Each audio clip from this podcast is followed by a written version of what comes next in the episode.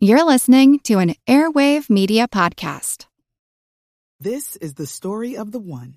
As head of maintenance at a concert hall, he knows the show must always go on. That's why he works behind the scenes, ensuring every light is working, the HVAC is humming, and his facility shines. With Grainger's supplies and solutions for every challenge he faces, plus 24 7 customer support, his venue never misses a beat. Call quickgranger.com or just stop by. Grainger, for the ones who get it done.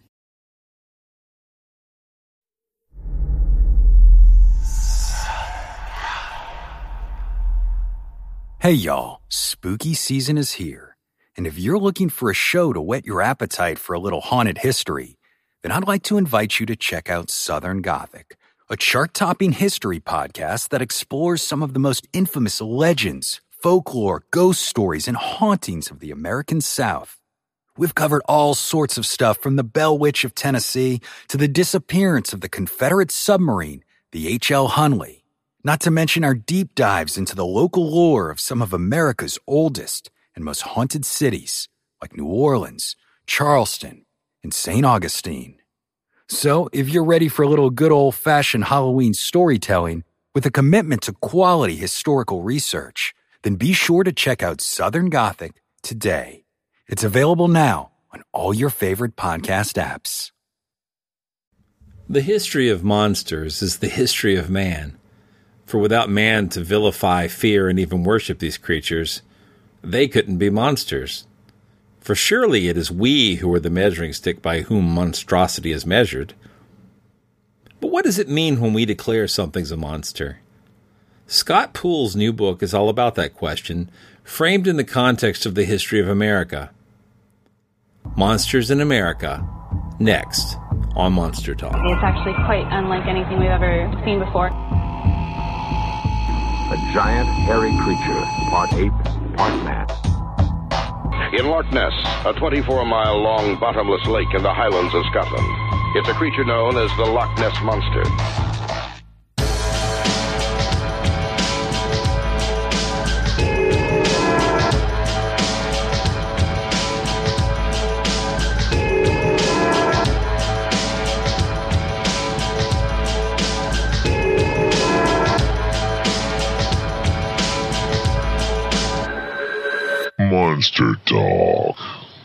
Welcome to Monster Talk, the science show about monsters. Today we've got Karen Stollznow, Ben Radford, and myself, Blake Smith, discussing the history of monsters in America. But first, let me congratulate the winners of our Monster Talk 2012 t-shirt contest. Our first place winner is Rick Stromoski. Second place goes to Chris Barella, and third place goes to Sean Steele. Thanks so much to everyone who submitted an entry. Selecting from the fantastic entries was one of the toughest things we've had to do on this show. We'll be getting shirts ready and set up a place for you to get them very soon. For now, I'd like to try a little experiment this week if you don't mind. You don't have to participate, but I'm really trying to see what the power of iTunes reviews is for listenership. If you're not driving or doing something which would make taking part in this experiment unsafe, would you mind pausing the show for just a few moments and going to iTunes and giving us a review? It should only take a moment, and what I'd like to see is what happens if we get a thousand people to suddenly review the show. I think it would be really meaningful. Would you help me find out? Okay, so let's do that now. Are you back? Did you actually give us a review? I'll go read them later. It's time to get going with some Monster Talk. Talking with Dr. Scott Poole, an associate professor of history at the College of Charleston, South Carolina. And uh, we're talking to you today about your new book, Monsters in America. So, you're a professor of history, uh, Right. but your book's on monsters. Right. How'd that happen? Yeah, uh, I think that there's a lot of American historians that have the same kind of reaction. Um, as far as I know, this is really the first book in American history that deals with the idea of, of the monster. Now, I will say that in other kinds of historiography, in um, early modern history and in medieval history, uh, this has actually been a pretty big area of focus. It's actually kind of a growth industry in, in early modern history.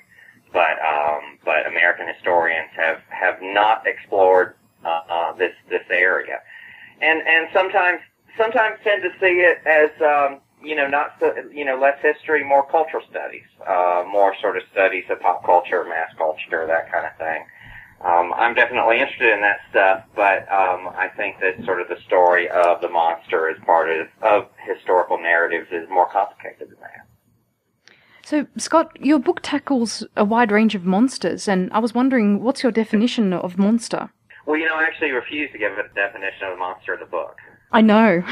Um, sort of at the very beginning, uh, I, I essentially say that to give the monster meaning sort of prevents uh, a specific meaning, prevents us from thinking about how different historical moments have given us different kinds of historical monsters. Um, I think that uh, part of that comes from my interests to sort of my own scholarly activity as a historian. I mean, historians really tend to not like abstract definitions. Um, things that can be true, whether you're talking about the 18th century, the 19th century, or or the day before yesterday. Uh, and so I prefer, um, just as part of my methodology, to really think about, okay, um, what does the monster mean in this particular era? What is being defined as monstrous? And there, there really is, you know, the two parts to that. There's sort of, okay, what's the monster du jour? You know, what's the monster of the moment? But then, what does that mean in that era when someone describes something as a monster? Um, and I think that it's, uh, I think as you, you know, you look through the book, you, you see how that really changes, uh, as, as American society changes over about 300 years. Yeah, I'd agree. There are lots of different meanings and different ways that the, the word's used. In that, you, well, yeah, yeah. I was going to say Go you ahead. don't, want, you don't want to confuse the monster du jour with the monster de Jean, which is the monstard. The monster. Yeah. right. So yeah, you know, I think I, you know, I, I actually borrow this idea from um, another scholar, uh, scholar in literary studies, uh, Judith Halberstam, who says that um, that monsters are meaning machines. Um, and I, I, so I guess if I have a, I guess if I have a baseline definition, if I'm really pressed on it, if you, if, if I have to have a definition, then I think that's what I would say. Uh, they actually are productive of meaning at particular points in history. They also, you know, kind of, um, you know, pull in different kinds of meanings out of the historical context. Sure.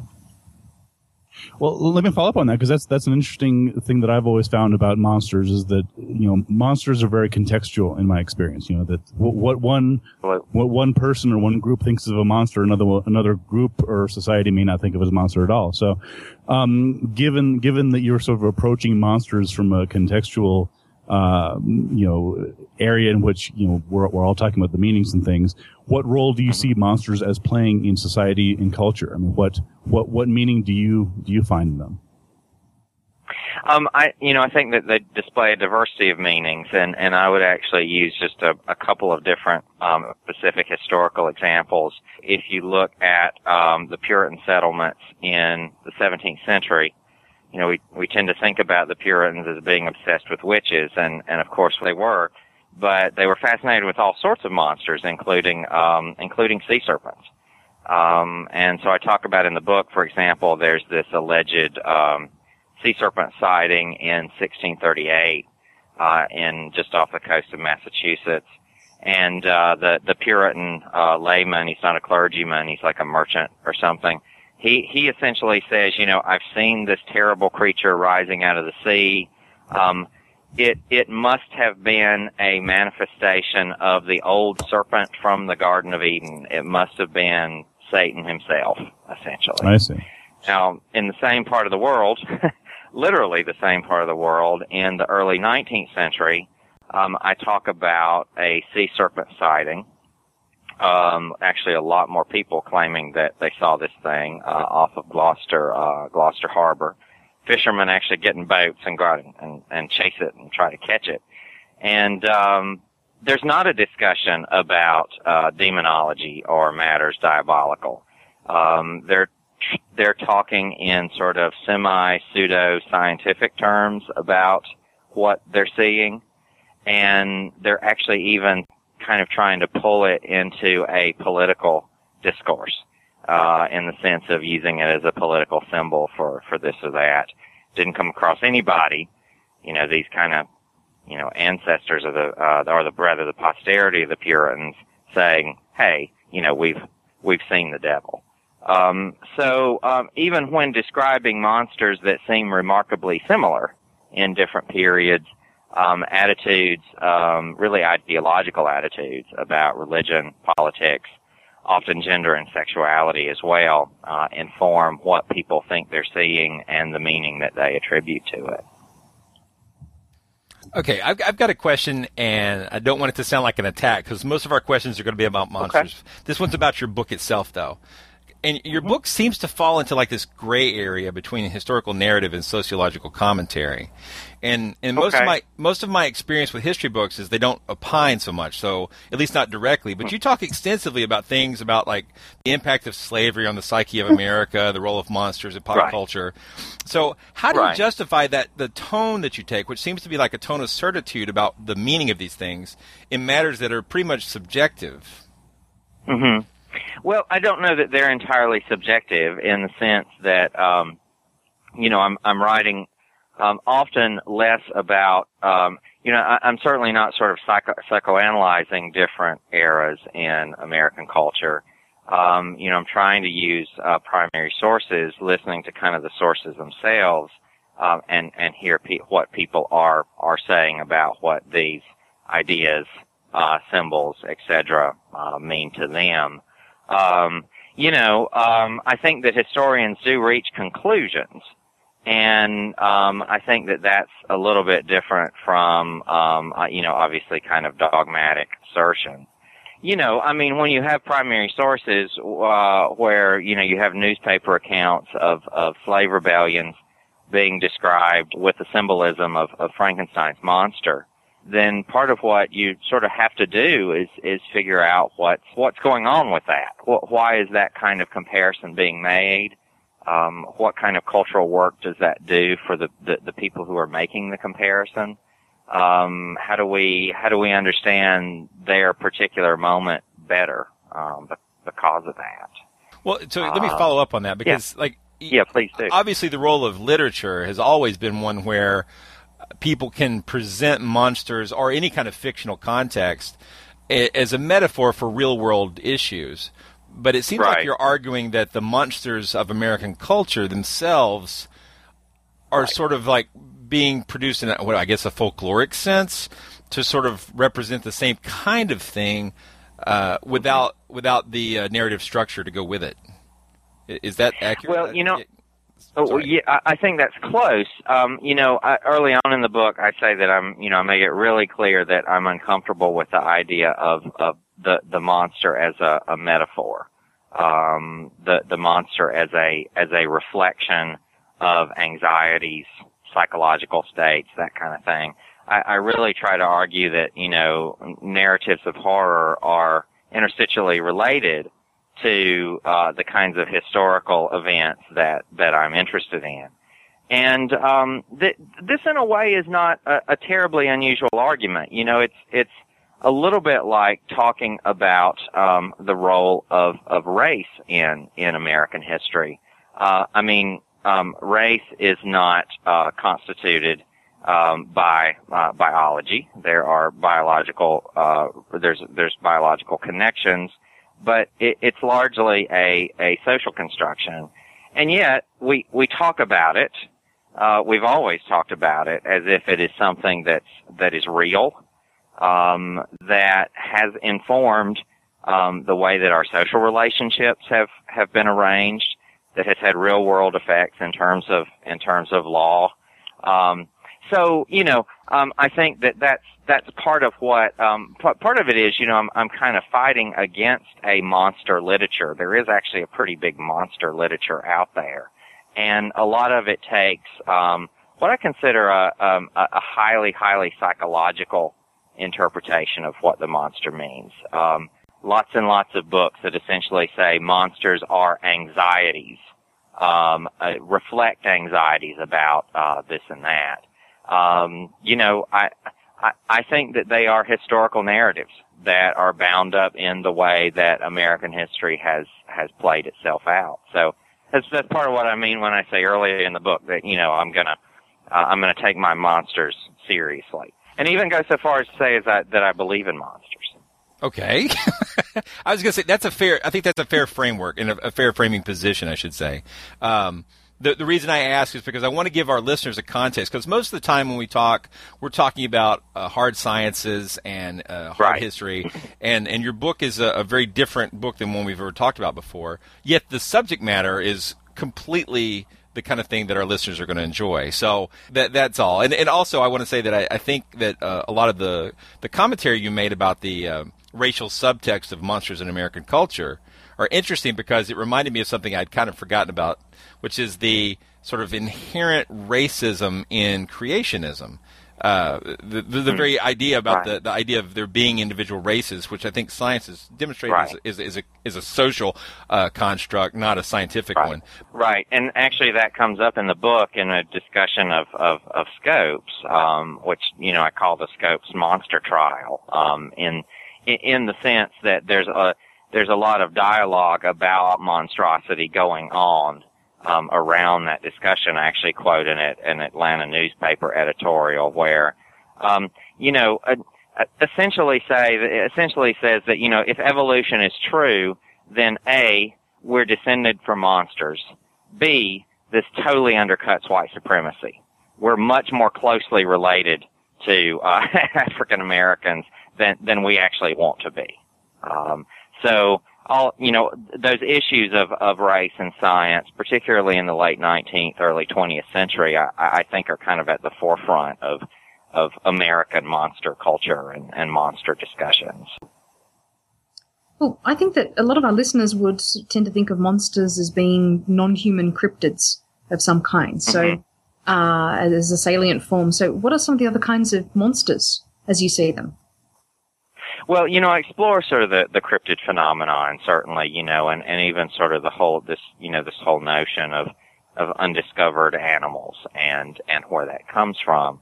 Uh, You you also, though, have to deal, um, with, um, you know, m- monsters that are seen as, as having a, a supernatural, even a diabolical origin. And so that's actually why religion plays, um, a pretty significant role in, in the book um, so many monsters, um, the the vampire in particular, um, are are seen as having some kind of um, you know some kind of demonic origin. I, I, I do think it's interesting though that um, um, a lot of the creatures that today might be thought of as cryptids, uh, giant fish, uh, wild uh, uh, wild men, undiscovered races, uh, sea serpents that I mentioned before uh, at, at earlier times, there's sort of this uh, non-scientific, pre-scientific discourse uh, that that surrounds them. Then, at a certain point, um, at least in the minds of some, they get pulled into uh, discussions about science.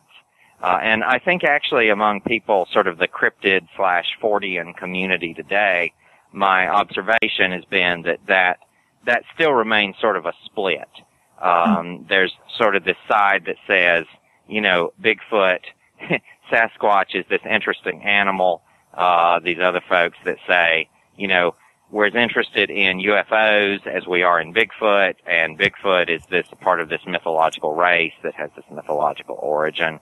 So all of that actually informed um, a lot of what I had to say about how uh, monsters have become a way um, in different periods in American history to to, to talk about the nature of science Mhm. and to talk about what counts as science. Um, I, I do make the point in the book that discussions actually about the sea serpent in the 19th century um, seem to have played a pretty significant role in the professionalization of science um, and discussions about the nature of evidence and what counts as evidence and doesn't count as evidence.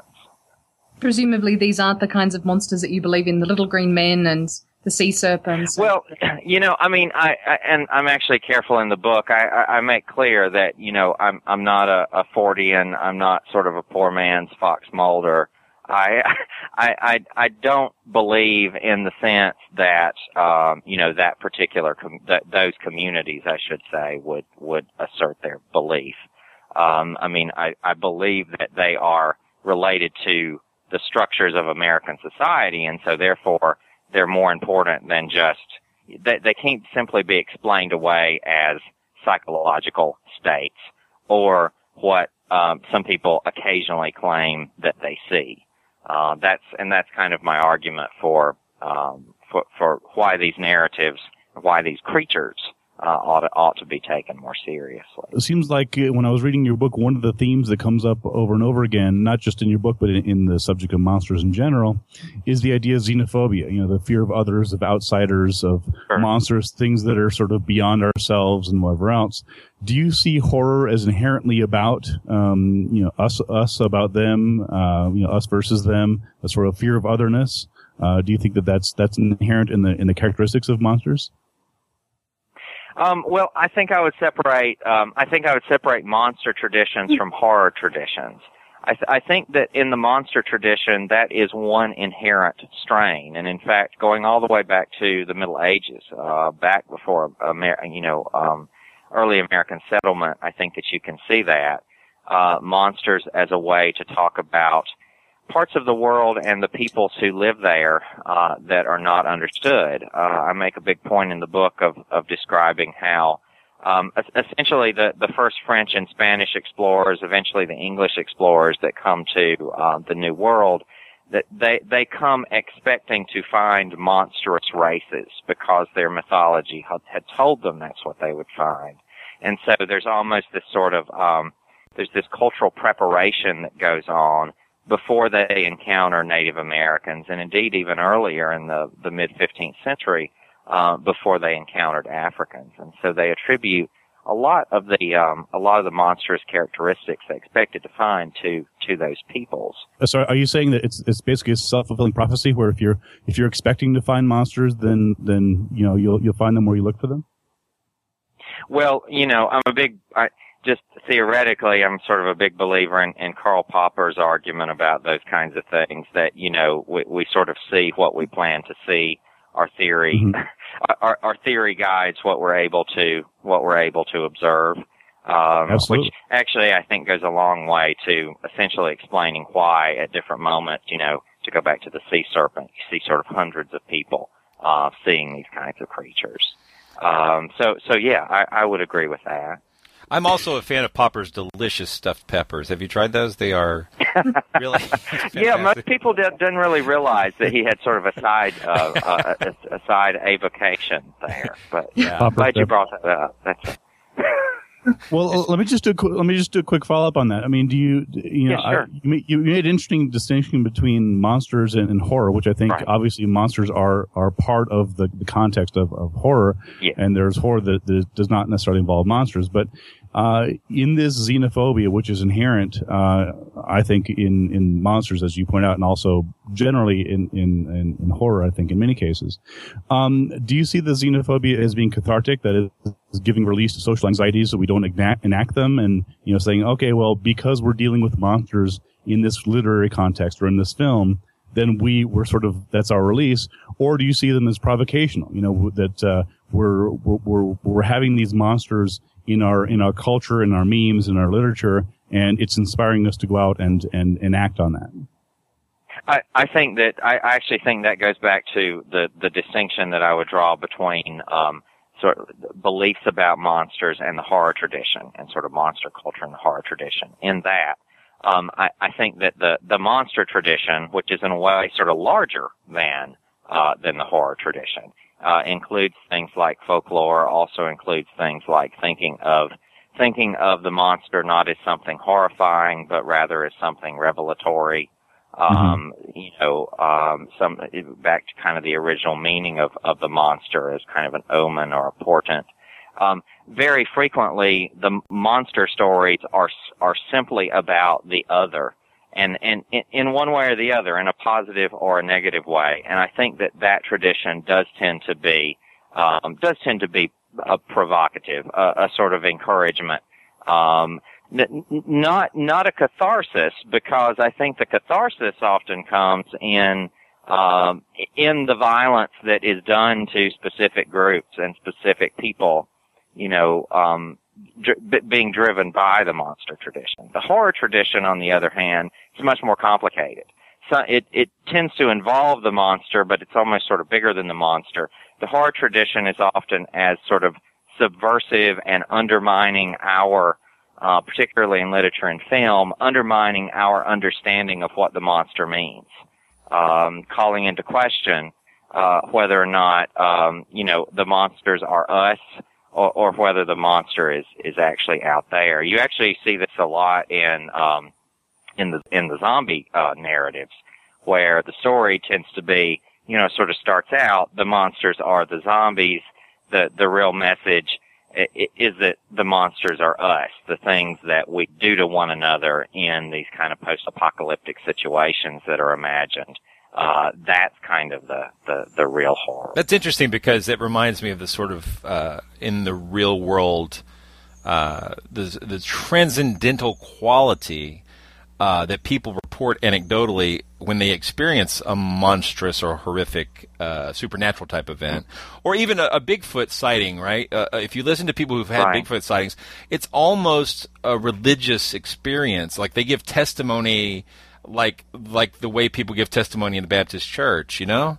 It's it's yes, absolutely. It's very interesting. I think it's an important point because um, you know, of course, I I got really interested in um, how in I mean, when we think about monsters in the 40s and 50s, the 1940s and 50s, I mean, we tend to think of the movies. I mean, the alien invasion narratives, but as you know, as you guys certainly know, I mean, that's also kind of ground zero for um, you know, the, the first alleged sightings of flying saucers, um, the kind of contactee, uh, movement, um, and, and, and all of that almost was being placed in, in highly, highly religious terms. And in fact, you have religious movements, uh, sort of messianic memoirs being produced, um, out of that.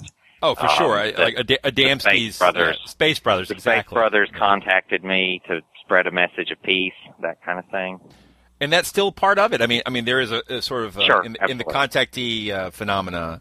The the uh, there's sort of a fearful I don't know what's going on factor, but there's the other side of it. The I would say the non-anal penetration side would be the, uh, the, the the the side that says I was contacted by aliens, and they have a message that, that that we need to save the planet, and that we're part of a galactic civilization, and you know we can we can do this. That you know we can we can get we can overcome. Never really any instructions, but that sort of message of we can is I, they're space Obamas. I don't right. yeah, they. We can save the human race and put things in your butt. they're, they're, yeah. They could do both, but usually it's one or the other, right? it, it does tend to be one or the other, and I actually talk about both. There's, there's, you know, as you know, there's a there's a section in the book called "Getting Getting Probed," uh, which you know, it's a beautiful image uh, to, a to thoughtful analysis. Yes. Yeah, exactly. um, and, uh, and and yeah, I examined that um, in, in relation, in, in a sense, to you know. Um, it's very fascinating that you have these kind of public discussions about sex with aliens sort of right on the verge of the uh, the sexual revolution, um, and and people beginning to feel like they can talk about things in this um, you know this this contactee literature that it's it's almost like you know it's it's off the cultural radar in in in, any other uh, sort of context. Um, so so yeah, that's that's definitely definitely part of it too. But um, but and and you know in terms of religion and and and sort of the the flying saucer phenomenon what one of the things that interests me is that that even evangelical religion gets in on the act um i quote billy graham actually in in the book um his own interest in flying saucers and his effort to kind of take those narratives and put them put place them in an evangelical narrative say that you know they're angels. Uh, they're evidence of spiritual warfare. People really are seeing these things, um, and these are signs of, of the last days and, and that kind of thing. So I actually think it's kind of more evidence of this kind of monster as, as, as meaning machine. You know, it's, it's hard to pin them down because they're producing so many different meanings for, for so many different, uh, types of people. Well, it's time to put on the Barry White and earn our PG 13 for this episode. Let's talk about sex. Okay. Let's talk about sex. This is a book that's slam full of sex, right? Uh, Right. I mean, So I like don't for- really think you can talk monsters without talking sex. Right. So you go back to one of my favorite, which is the uh, colonial witches, and uh, then you move on to uh, sort of the the racist, monstrous pontifications about sex practices in Africa, satanic cults, right. alien abductions. So everybody seems to think that monsters are getting the best, most interesting, and vigorous sexual encounters. Why do you think that is? You, you've you've asked me a question I've never been asked before. Uh, so that's Yay! really good. Uh, That's what we do. Welcome to Monster Talk.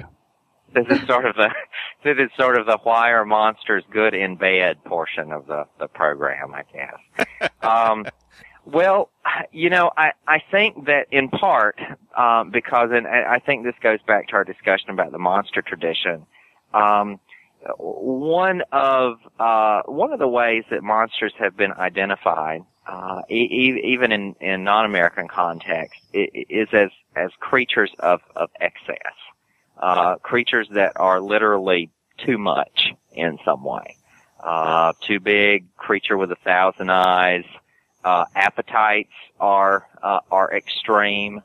Uh, and so, you know, I, I think it's very easy to see how monster folklore, given that, that monster folklore, uh, could get, could get hardwired with, uh, with sexual folklore. And, and that's actually a lot of, of, of what's dealt with.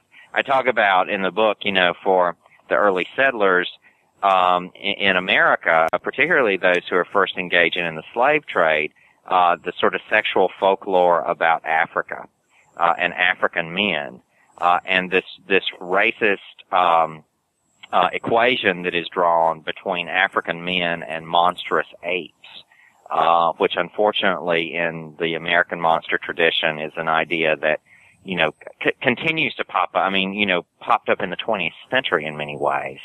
Um, I mean, it it was a way to talk about uh, an, an extreme kind of experience.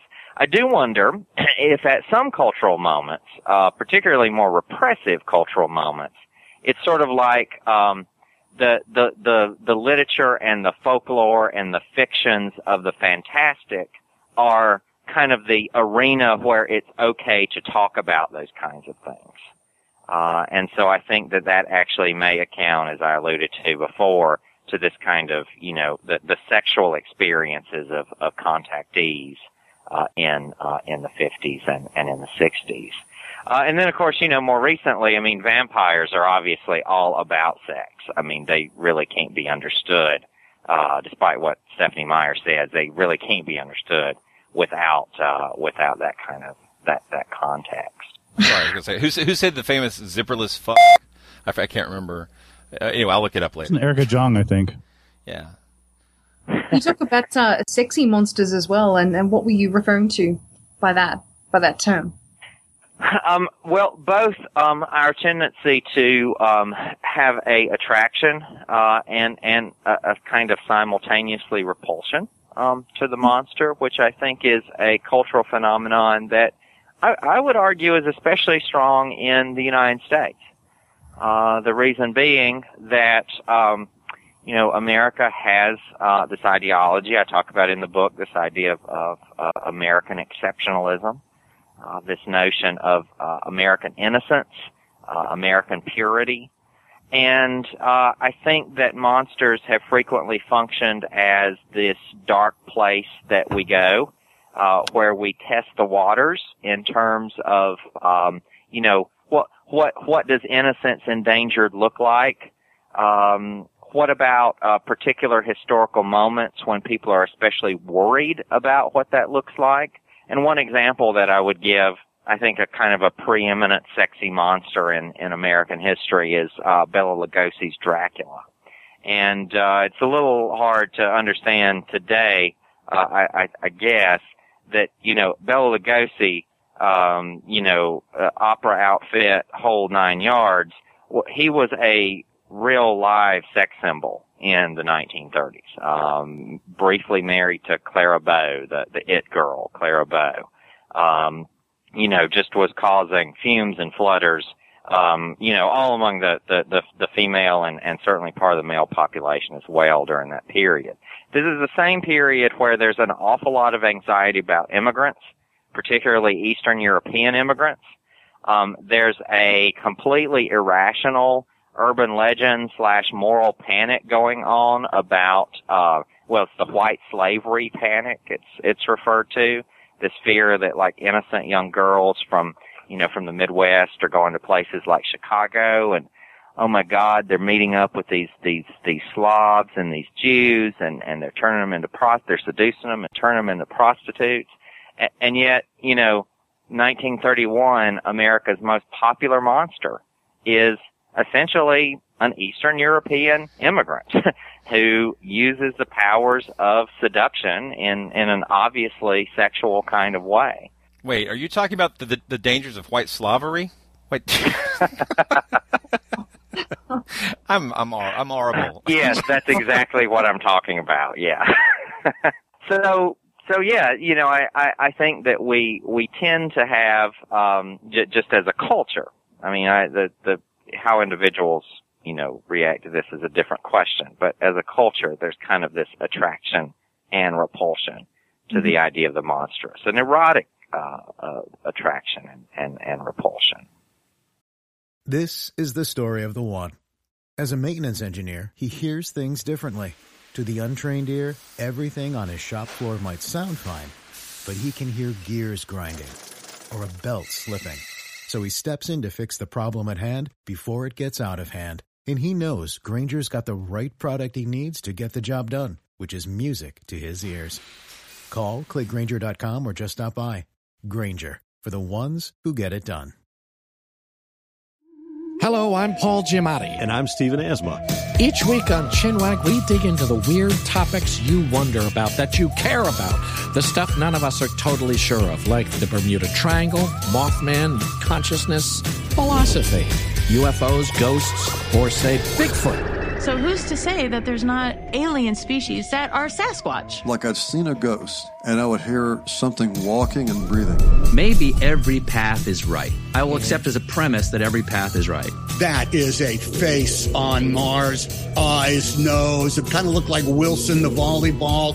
Some people enjoy the waves or whatever uh, crashing, and I enjoy listening to a quantum physics audiobook. I do think there are many things in the world that we just don't understand yeah. and probably won't understand. That's our yeah. whole show. so join us every Wednesday on all major podcast platforms and find us on Instagram, TikTok, and Twitter at ChinwagPod and Wagon. Well, let me ask about so you know, you talk about the moral panics and stuff. What do you what do you think about the uh, the moral panics surrounding uh, not only horror films but also the the efforts to censor horror film and literature? Um, what, what's your take on that? Well, you know, I I think that that's a that's fascinating in part um, because uh, horror films really do tend to be our cultural nightmares. I mean, that's how Wes Craven has has essentially described them. Somebody who obviously knows an awful lot about nightmares, and he, you know, I, I think he's right about that in the sense that um, that they they do become a way to dialogue about uh, sort of dialogue in public about the issues like violence, vi- the relationship between violence and gender and sexuality, um, the the places where our sort of our our, our personal and, and cultural boundaries are. And my um, my experience just in, in studying about moral panics of, of all kinds, um, I, because I, have sort of I looked very closely with this in, in an earlier book about uh, sort of the concept of, of Satan in America, and, and, and my experience has been um, that most of those most of those forces groups uh, lobby groups of different kinds that want to censor and and push that kind of stuff away.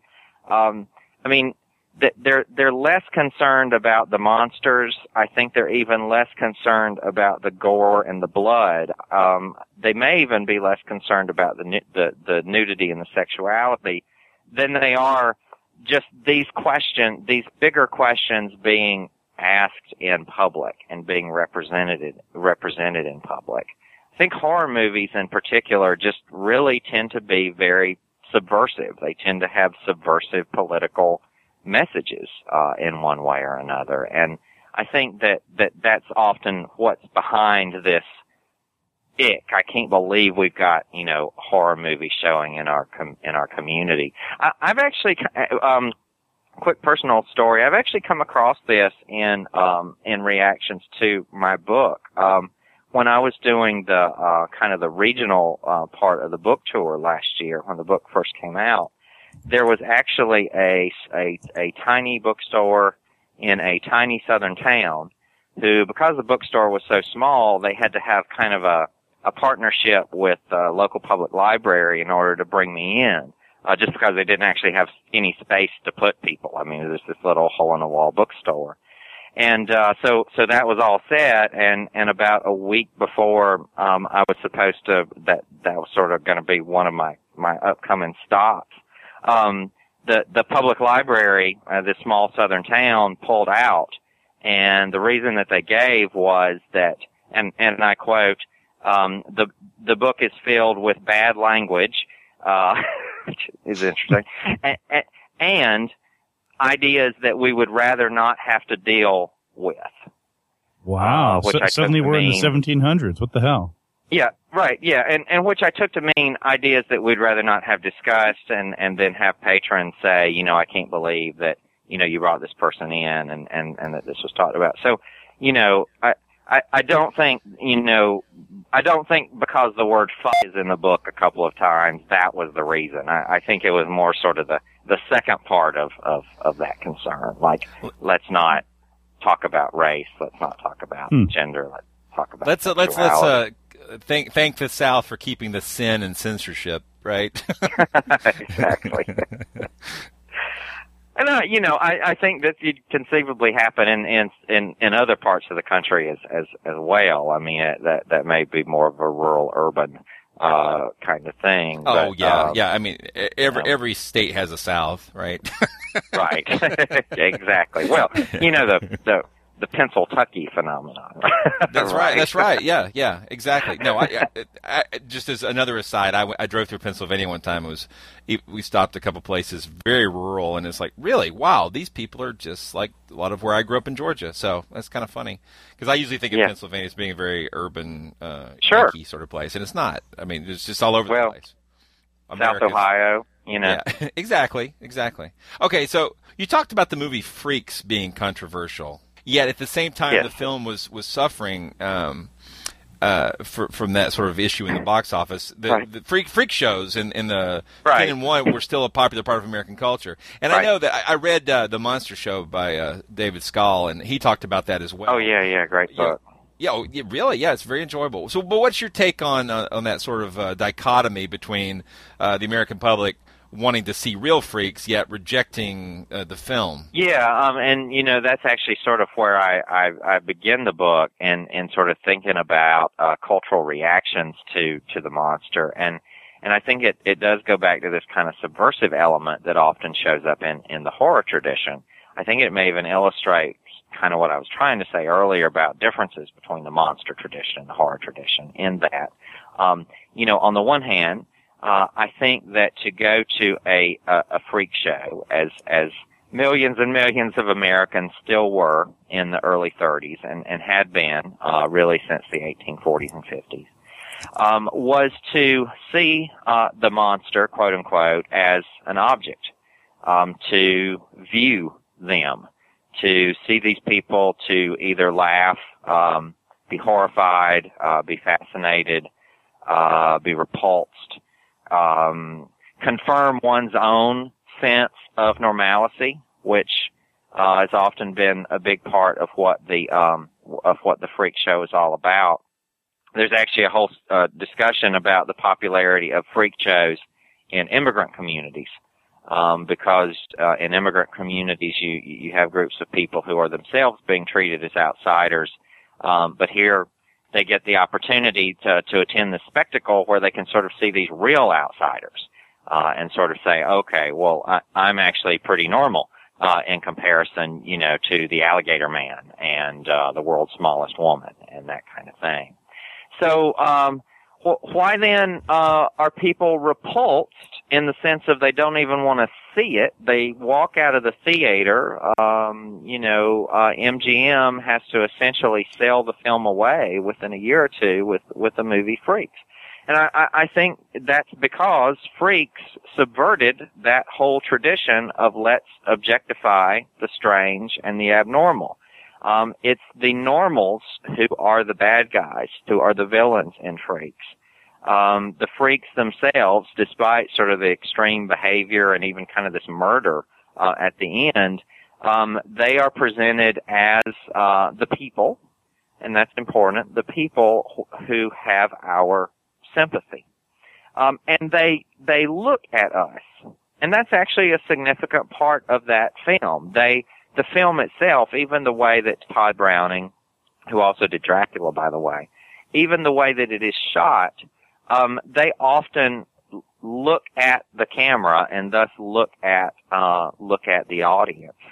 And I, I, you know, I mentioned in the book that I, I read a number of memoirs of um, of people who had been involved in the sideshow tradition, and uh, one of the themes that kind of kept popping up is that they would say, you know, um, sometimes, uh, although I was often discouraged from doing this uh, by the owner of, of, of the circus or the carnival, uh, I would make a point with certain audiences to make eye contact with them, to force them to recognize that I'm looking at them as, as much, if not more, than they are looking at me. And and they often, you know, write about how you know.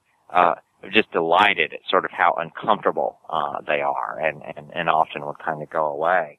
So um, it was, uh, I, I you know, I like that film uh, in part because I do think it's one of these these these horror tradition films that subvert our understanding of what normalcy is and, and what the monster is and, and where we draw those kinds of boundaries. I think it's a kind of a pity that Browning didn't get to see any of the uh, acceptance that came later. Oh gosh, Uh, I know.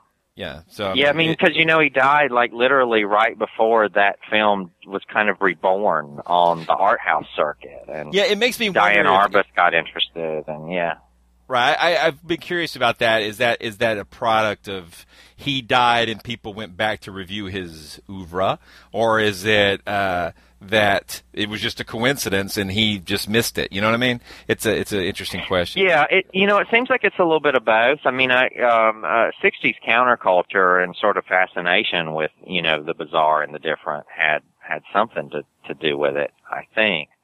Um, I mean, the film had actually been being shown. I mean, after 19, 1932, it um, just kind of went underground. I mean, it was showing in in kind of the well, not grindhouse theaters, but kind of the precursor of, of grindhouse theaters. Um, the the kind of theaters that that, that showed health movies, quote unquote, in in the 1940s. Your Um, volleyball is better naked. I, I I think we all know that. and uh although you know during that period the movie was also changed in in some ways some of the title there were uh, new title cards put in that actually changed its message a little bit that um you know used terms like um you know m- malformed creations uh misfits of nature capital N uh that that kind of thing uh so that it, it's almost like even sort of the underground film crowd was was was a little uncomfortable with Brown's original vision. I mean, I, we could probably talk for the full hour about freaks. I, I that's a great. I mean, the the fact that the uh, the so-called misfits also were an interracial group. They they uh, right. They they had uh, everybody seemed to be treated equally, right? And, right. And, and sort of this alternative community. yeah, it really is, and, and and it probably mirrors to some extent, I guess, the actual sort of community those people lived in, and and uh, I and and I love the performances of Johnny Eck, and I can't remember the name of the human worm, but uh, they just, I mean, those guys were so talented anyway. Right, and, and then they got to show that on film for people who might never see them except in the context of the freak show. Anyway, I love the Right. film. Anyway, so I'll put a link to that in our show notes too, so if people people want to find it. Yeah, absolutely. And people ought to read as much as they can about the Hilton sisters too. Uh, not to be confused with the more recent Hilton sisters, but um, the uh, uh, the the conjoined twins who are such a famous part of uh, uh, of Freaks. uh, they had a long career before and after the film. And speaking of kind of a sexual fascination with the monstrosity, that that seems to have been a big part of their appeal in in Depression era America because there's a lot of discussion about the number of boyfriends that they had, that they were married at a couple of different times. Um, so you know, imagination's running wild. I guess is the is the point. But what's your uh, what's the what's your take on the appeal or social effects of uh, films that like the Saw series of the Human Centipede or, or the the uh, the final the second sequence, uh, the, the torture Mm-hmm. porn um, genre that's that's uh, emerged in the last decade or so. Uh, what's your Mm-hmm. what's your take? I mean, obviously, there's always been visceral, you know, nasty horror films going back to you know, Cannibal Holocaust and Last House on the Left and things like that. But it seems like in in the in the past, you know, five, six, uh, eight years or so, there's been a, a real development of that whole that whole really particularly particularly violent, gory, often sexual um, uh, genre, and and of course, there's been concern about you know it's it's it's yet another you know America's going to hell in a handbasket. Did you see Saw four? right. Um, uh, do you do you think there's any validity to that? What's your what's your take on the emergence of that as as a subgenre of of, uh, of the horror? Well, uh, part of what's interesting about those kinds of films to me, uh, Saw, um, Hostel, but then um, also uh, the, these more extreme kinds of things, like uh, not just the, the the two Human Centipede films, but um, also this. Um, uh, it, it's called a Serbian film. Um, you know, they they really um, the, the the effect is obviously uh, or, or the effort is obviously to create as much shock, distaste, disgust, literal nausea uh, as as possible. Um, it, I'm glad that you pointed out that these films have always been around in in a certain sense. I mentioned the the grindhouse circuit and. Um, you know, there was um, there was a essentially a rape torture genre uh, during the 1950s and 60s that played in those theaters. They actually called them the roughies, um, which essentially just featured rough sex, um, um, almost all of it directed a- against women. Um, what I think is uh, what I think is different is obviously a uh, this has become much more mainstream. I mean, Hostel was was very much a mainstream film. Um, it's also been, I mean, I guess this has been true of the, um, uh, you mentioned Cannibal Holocaust and, and, and, you know, you could also think about some of the Fulci, uh, films, the, uh, the Italian zombie films that Right. just were, you know, gore just, you know, everywhere, you know, unbelievable. And, and, you know, I, I would just note that, um, films like Hostel and Saw pull, uh, these stories, Human Centipede 2, completely out of any kind of um, any kind of supernatural context. Um, they make um, they make uh, the torture and the horror um, parts of these secret underground worlds. These almost kind of institutional worlds of terror. I mean, that certainly is what's going on in Hostel. There's kind of this secret network um, uh, of people. And to a lesser degree, you could see Saw in that way too, just because, I mean, it's not, you know, the Ripper in the night with a knife. I mean, it's a much more complex, uh, kind of arrangement in terms of, you know, ways to cause people to, to suffer. Um, and so, you know, what I would say about that is, you know, I think it's, it's, it's almost kind of this changing sense of the impersonality of evil. Uh, I do think that it's a discourse about evil in the age of um, increased fears of terrorism and ethical questions about how to respond to that. I mean, lots of people have said, "Hey, you know," and and I've said it a million times that you know, hey, it's it, we should pay attention to the fact that films like this are becoming popular. You know, right at the moment that we're having a, a, a national discourse about the ethics of of torture and and that's one side of it. The other side of it, though, especially if you think about Hostel, is that you know you have this kind of system of evil, this evil evil network, uh, and uh, not only do the characters attempt and largely successfully, you know, escape from it, they also strike back against it. I mean, there's kind of this vengeance narrative uh, going on. um, torture going on sort of from both sides. Those being tortured have to become savage, have to become something other than what they are. Uh, in order to be able to, uh, in order to be able to, to deal with this and, and respond to this. Uh, Again, that that's of course nothing new. I mean, you you look back at some of the early films like you know I Spit on Your Grave, um, Texas Chainsaw Massacre, The Hills Have Eyes. You have these where, you, particularly with the I Spit on Your Grave, you have this this obviously this this um, this reversal, you know, where you have the, the, the abusers being abused in the end and this whole revenge fantasy. But for example, with The Hills Have Eyes, again, this is not just one psycho murder, whatever else. This is a, this is an underground, hidden sort of cultural society, uh, you know, group of people who are, who are doing these things. And so, but it, it's interesting what you're talking about the, um, the, the, the discussion regarding, uh, torture porn, uh, following 9-11 because, uh, I actually wrote something about that and was interesting. It was interesting seeing that where, uh, you know, immediately after 9-11 attacks, there were this discussion of how society is becoming more civilized and everyone's being nicer to each other. And oh my God, you know, we'll never have comedy again and there will never be another horror film made because Americans are saturated with horror and we all want peace and happiness and Doris Day films.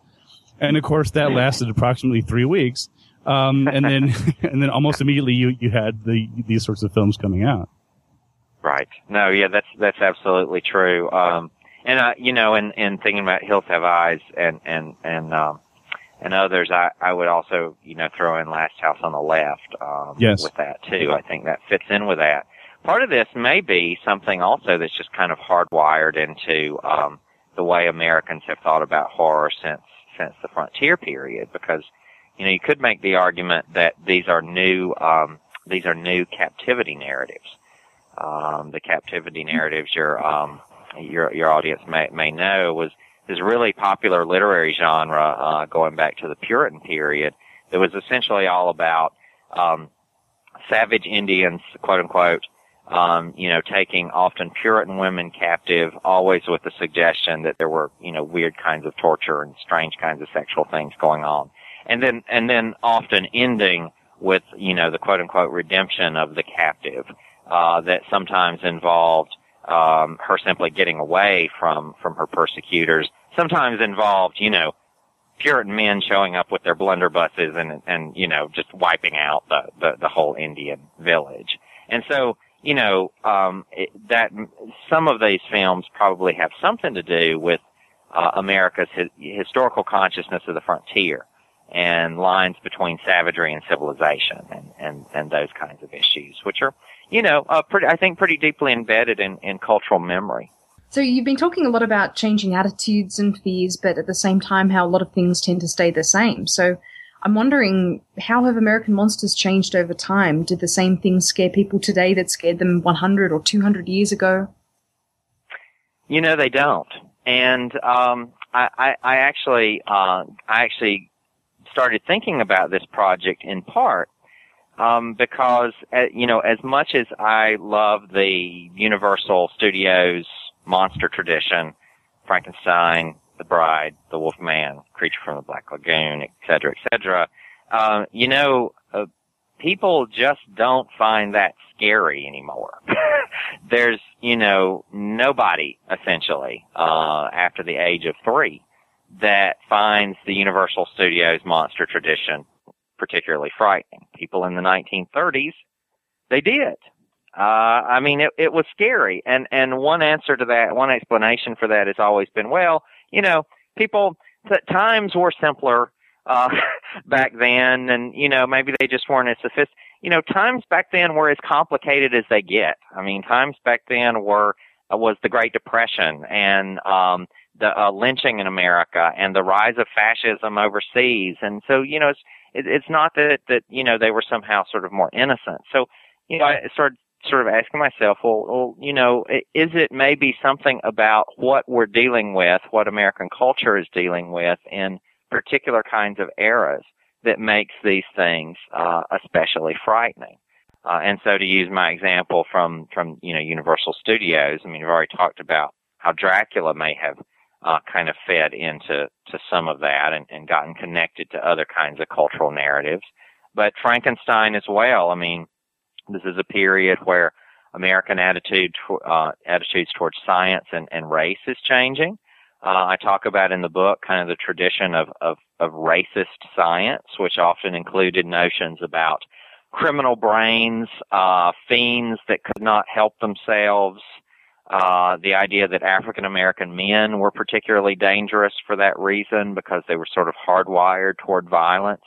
Uh, and and here you have a, a, a in Frankenstein. Here here you've got a, a monster that who, whose brain is criminal, um, and who uh, is a product of of of science, and and and also sort of unable to control um, his his violence, which um, which now you know, I mean, one of the things I've thought about that as well is that you know, now we tend to, to look at the Frankenstein story and, and we have a lot of sympathy for the monster. And we talk about the angry villagers with, you know, with their torches. Uh, that's the group we're not sympathetic to. I, I don't think that was the case, uh, in the 1930s. Uh, whatever the intention of the filmmakers, uh, I think that most audiences saw this fiendish violent monster and it reminded them of experiences in their own communities where people like that had had to be destroyed. I, I had kind of this moment of, um, I guess it was a moment of illumination, kind of a dark illumination, I guess, that in uh, 1933, audiences that would have been watching Frankenstein and particularly watching um, the angry mob uh, chasing Frankenstein to the windmill. Uh, I mean, that's showing in theaters all over America. It's showing in theaters in the South and in the Midwest. So it's very likely that, you know, there would have been people sitting in the audience in, in that film who at some point had taken part in, in, in a lynch mob, uh, who, who had actually performed the kinds of actions that's being shown on the screen being done to the monster. So, you know, what, hmm. where's their sympathy in, in looking at that narrative? I, would never read contemporary reviews. What do you What do you think? The you think they had the? I've been there. I've done that. Well, you know, we don't have any Americans saying it. We've got some some foreign reviewers saying it.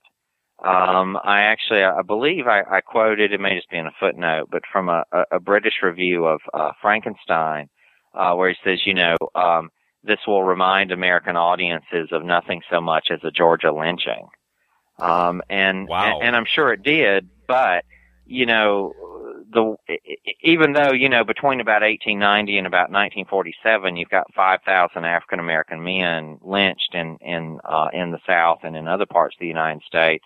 It, you know, it remained kind of this great unspoken underground um, world, uh, despite the fact that you had p- people from all classes of society who who were involved in them. If I can, I'd like to just go back for a second to to the the, uh, the social consequences of horror films because I've always found that to be a fascinating, sure, absolutely fascinating subject. Um, what do you think about the concern that horror films inspire copycat copycat crimes and influence the public? Um, as as I'm sure you know, there's been many films that have been banned, uh, particularly in, in Britain. Uh, even uh, as right. I recall, Clockwork Orange was banned for for many years, uh, even though not strictly a horror film, certainly a, a violent film. What's your what's your take on that? Mm-hmm. Yeah, I mean, of course, you're referring to um, I believe they call it the video nasty controversy in uh, yes, the infamous uh, video nasties. Yes. Yeah, yeah, uh, and, and Clockwork was a was a part of that. Um, I mean, I, I, I don't see an essential connection uh, between uh, anything that, that, that we read, watch, uh, take in, and, and our uh, behavior.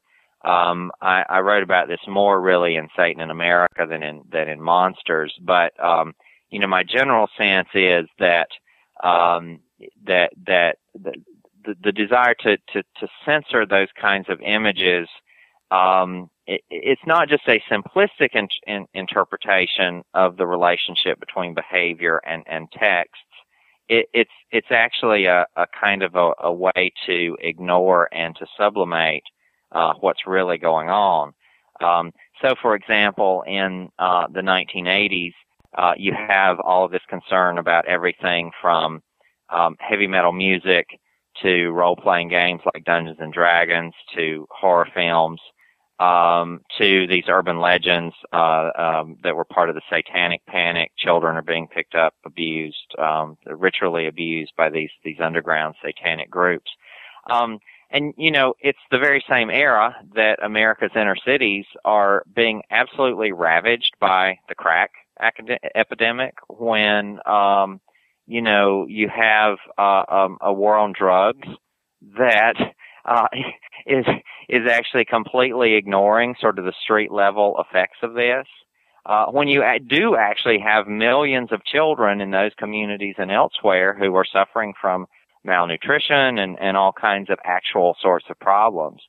So I think it's uh, um, I think it's a kind of way to create a moral rhetoric that um, that that ignores difficult choices. Uh, I mean, you know, it's really in in a any given community, it's relatively easy to censor a film. Um, but to deal with more complex social problems, uh, that's going to take a little bit more than, you know, getting a petition up and riling up the parent teacher association and, and that kind of thing. So, uh, I, I think it's often, uh, I mean, I'm sort of a, I guess it's always bad when you attribute bad motives to, to, to people you disagree with, but right. it, it, it is a kind of, uh, of subterfuge, I think, uh, of dealing with real actual issues. Right, and it's, it's, sort of as you mentioned, it's sort of simplistic solutions. Like, well, the, the you know the problem to to violent crime in society is not to ban the Saw films. I mean, it's just there's just right. no there's just no connection there, and yet you know many people sort of that's one of the first things they go to because it's an easy target. I think. Right, and and you sometimes also hear the language of well, um, this is a part of um, this is a part of the coarsening of culture culture becoming more crude and uh yeah I, you know i think that's that's problematic because there have always been you know quote unquote crude and coarse and vulgar parts of of societal experience and Mhm. uh film comes a way to explore that Yeah, uh, even our birds are angry in American culture. yeah exactly right so uh So, how do you think um, anti-monster agencies in American culture uh, fared in the marketplace of the monster, like like the church or, or science or military, the sort of things you might think would be the solution? Yeah, I I don't know that they're solution. I, I they're solutions. I think that um they are in some cases institutions that that need monsters um of one kind or another. Uh and I think also that, you know, if you sort of trace the history of, of science in, in America and, and scientific institutions, uh, the, the, the monster has actually been very important. Um, I alluded to this in our discussion about the, the sea serpent, but you know, in the early 19th century, you've got major scientific organizations in, in the young United States, um, who really bet their reputations on the existence of, of these creatures. Um, in one ca- in one case, the um, the New England uh, Linnaean Society in the 1820s, claiming that um, claiming that essentially they have uh, the spawn of a sea serpent. They have a baby sea serpent, um, or or at least its skin.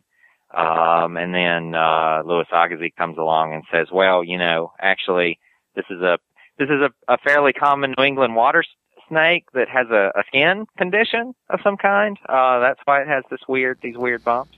And so, you know, that particular scientific association collapses. It's gone. I mean, it never it never recovers from that. And that's actually an important moment because it's a moment when um, well, when people like Charles Lyell, the, the, the geologist who himself believed in sea serpents for a while, um, started saying, you know, maybe eyewitness accounts don't really, maybe that's not what we mean by empirical evidence. Uh, maybe empirical evidence is having something in a lab, you know, as opposed to someone who says they saw it. Uh, so, I- so, you know, I would say monsters have been sort of very important for, uh, uh, for science as, as well. Well, Scott, a final question. We always like to ask our guests to uh, tell us about their favorite monster. So, what's your favorite monster? Oh, um, absolutely. Uh, the Bride of Frankenstein. Yeah. Um, Okay. y- you know, uh, she's sort of this Art Deco masterpiece for one thing. I mean, just the look with the hair and everything. That's that's amazing. I mean, that's just sort of an amazing accomplishment of design. But uh she's also um, you know, she's also kind of America's first uh well not first, but she she's one of America's more important um subversive monsters. Uh, it's very interesting that she's a, a female monster and she's a female monster that refuses the designs of her creator. Her creator sort of made her to be a helpmate, um, to, you know, her male counterpart and, uh, which, you know, sounds familiar. Um, but she essentially says no. Uh, in fact, she sort of screams no. Um, so yeah, I, I, I love the, the Bride of Frankenstein. I, I think she's pretty, pretty cool. I'm, I'm actually wearing my Bride of Frankenstein t-shirt right now. All right. Did, it, did you watch Gods and Monsters, I assume? Uh, I love Gods and Monsters. Uh, I actually love the novel, uh, as well, uh, Christopher Bram's, uh, novel. And, uh, I'm actually pretty excited. I'm I'm I'm actually supposed to meet Christopher Bram in a few days, the the novelist behind that, and here in a couple of months, we're we're going to be on a, a panel together talking about gods and monsters, um, talking about sexuality and horror narratives and that kind of thing. So, so yeah, that's a that's a very cool movie about uh, about the life of James Whale and interesting period in Hollywood too. It, it was, and it, it, he's a fascinating character himself. Um, and I also thought that the uh, the film explores that really interesting idea of the sort of uh, uh, generative energy, but uh, without the female, right? So, so right, yeah, absolutely. It's it's really interesting. Yeah, that, that, right, yeah, they're making which is a big part of that film. Yeah, yeah, but at the same time that they're making the woman, she's really only existing as a, a companion to the monster, not in any way uh, as a, uh, a mate who's going to be able to make new monsters. All the creation, all the generative process is, is held by men there. It's very, very, right. very complicated ideas in, in that film. It is, yeah. Uh, it, it, it absolutely is. And, uh, you, you know, another thing I, I actually like about the, the book and the film a lot, the book does this even more than the film, and there's a lot in the film, is that, um, showing the connections between the experience of war and, and the experience of horror which uh, that's that's kind of David Skal's uh, influence. I mean, that's a, a pretty important idea uh, for him, and and the you know, the film does make a lot of the fact that you know, of course, James Whale is a World War One veteran, uh, saw a friend a, a friend, and in, in fact, his first lover die in the war, and then that moment, you know, where he sort of holds up the um, the gas mask uh, in this kind of totemistic, you know, sort of sort of way uh, it's kind of, you know, war as inspiration for, for horror narratives, which is a pretty important idea. David Skal is actually briefly in that movie. I did not know that. Oh yeah, yeah. He he he's in it very briefly at the beginning. Um, he actually is um, part of a film crew, um, and and I believe he I believe he actually says action or something like that just as the, the film starts. So that's just pretty pretty cool. Yeah. Well, that's a cool bit of trivia. yeah. Well, well, Scott, thank you so much for joining us today for this interview. Yeah, thank you very thank much. Thank you. I mean, the questions have been great. Monster Talk. Thanks again for listening to MonsterTalk. I'm Blake Smith, and together with Ben Radford and Karen Stollznow, we interviewed Scott Poole about his new book, Monsters in America. A link to his book and other related materials are in the show notes. Thanks again to everyone who's contributed to our transcript project. That's coming along well. Your contributions, even little ones, are helping turn MonsterTalk into a more easily locatable resource on the web. I'm working with our webmaster to put together a tribute page to all the listeners who've helped us. And remember, as we talked about at the top of the show, you can help us just by giving us a review on iTunes. It only takes a moment, and this is a great week to try that. Special thanks this week to Jonathan Ping, David Rodriguez, Hilton Cockcroft, and Ronald Noblock MonsterTalk is an official podcast of Skeptic Magazine. I'm pretty sure every time you read Skeptic, an angel gets its wings. Eh, or something like that. At any rate, the ideas presented in MonsterTalk are not necessarily the opinions of Skeptic Magazine or the Skeptic Society. MonsterTalk's theme music is by Peach Stealing Monkeys.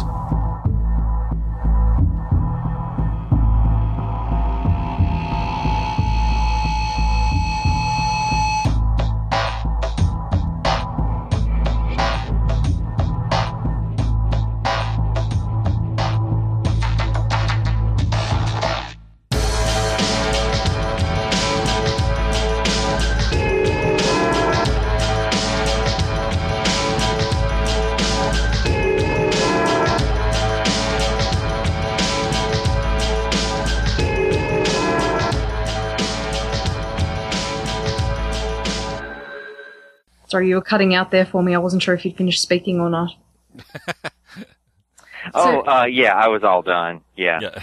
Yeah, when I run out of things to say, I say something about cultural memory. Hello, it is Ryan, and I was on a flight the other day playing one of my favorite social spin slot games on chumbacasino.com. I looked over the person sitting next to me, and you know what they were doing? They were also playing Chumba Casino. Coincidence? I think not. Everybody's loving having fun with it. Chumba Casino is home to hundreds of casino style games that you can play for free anytime, anywhere, even at 30,000 feet. So sign up now at chumbacasino.com to claim your free welcome bonus. That's chumbacasino.com and live the Chumba life. No purchase necessary. Group. Void were prohibited by law. See terms and conditions. 18 plus.